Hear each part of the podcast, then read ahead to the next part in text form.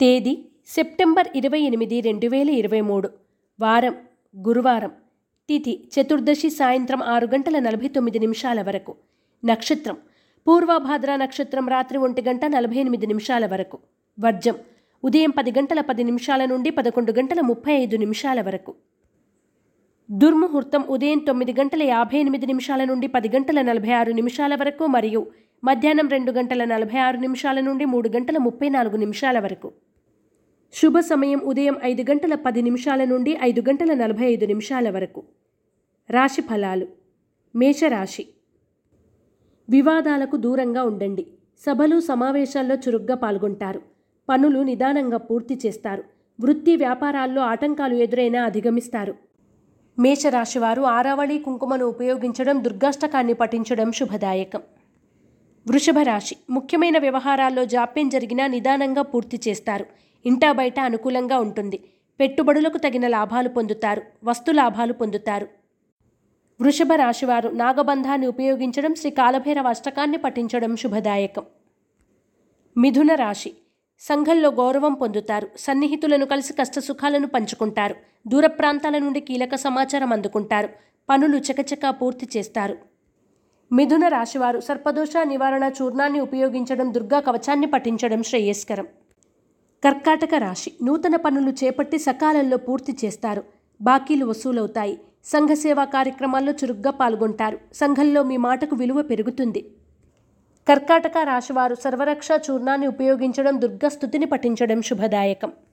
సింహరాశి. సోదరులతో ఏర్పడిన ఆస్తి వివాదాలు పరిష్కరించుకుంటారు. ఆర్థిక పరిస్థితి అంతంత మాత్రంగా ఉంటుంది. జీవిత భాగస్వామి నుండి సహాయ సహకారాలు అందుకుంటారు. స్వల్ప ధనలాభం పొందుతారు. సింహరాశి వారు సిద్ధగంధాన్ని ఉపయోగించడం శ్రీ దత్తాత్రేయ స్తోత్ర పారాయణ చేయడం శుభదాయకం. కన్యా రాశి గృహ నిర్మాణ ఆలోచనలు కార్యరూపం దాలుస్తాయి. సంఘంలోని ప్రముఖులతో పరిచయాలు పెరుగుతాయి. వృత్తి వ్యాపారాల్లో అభివృద్ధి సాధిస్తారు.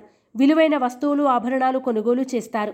కన్యా రాశివారు ఎరుపు మరియు పసుపు రంగు వత్తులతో దీపారాధన చేయడం లలిత సహస్రనామ పారాయణ చేయడం శుభదాయకం. తులారాశి ఆర్థిక ఇబ్బందులు ఎదురై చికాకులు పెడతాయి. వృత్తి వ్యాపారాల్లో ఆటంకాలు ఎదురైనా అధిగమించి ముందుకు సాగుతారు.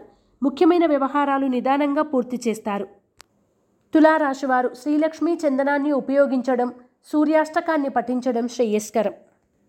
వృశ్చిక రాశి. కుటుంబంలో శుభకార్యాల ప్రస్తావన ఉంటుంది. ఆర్థిక పరిస్థితి మెరుగుపడుతుంది. సన్నిహితుల నుండి సహాయ సహకారాలు అందుకుంటారు. ఉద్యోగుల ఇంక్రిమెంట్లు పొందే అవకాశాలు గోచరిస్తున్నాయి. వృశ్చిక రాశివారు నవగ్రహవత్తులతో దీపారాధన చేయడం ఇష్టదేవత ఆలయ సందర్శనం చేయడం శుభదాయకం. ధనుస్సు రాశి. ఆదాయానికి మించిన ఖర్చులు పెరుగుతాయి. పనులు నిదానంగా పూర్తి చేస్తారు. ఆరోగ్యం పట్ల మెలకువ చాలా అవసరం. వృత్తి ఉద్యోగ వ్యాపారాల్లో స్వల్ప లాభాలు పొందుతారు. ధనుస్సు రాశివారు తెల్ల జిల్లేడు వత్తులతో దీపారాధన చేయడం దత్తాత్రేయ స్తవాన్ని పఠించడం శుభదాయకం. మకర రాశి దీర్ఘకాలిక సమస్యలు కొంతవరకు తీరుతాయి. ఆర్థిక పరిస్థితి కొంతవరకు మెరుగుపడుతుంది. పనులు నిదానంగా సాగుతాయి. రుణబాధలు తప్పవు. దూర ప్రయాణాలు లాభిస్తాయి.